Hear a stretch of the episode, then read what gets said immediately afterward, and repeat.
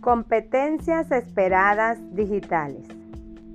Utiliza diferentes tipos de recursos como videos, tutoriales, animaciones, simulaciones y juegos para apropiarse de los elementos del aparato locomotor.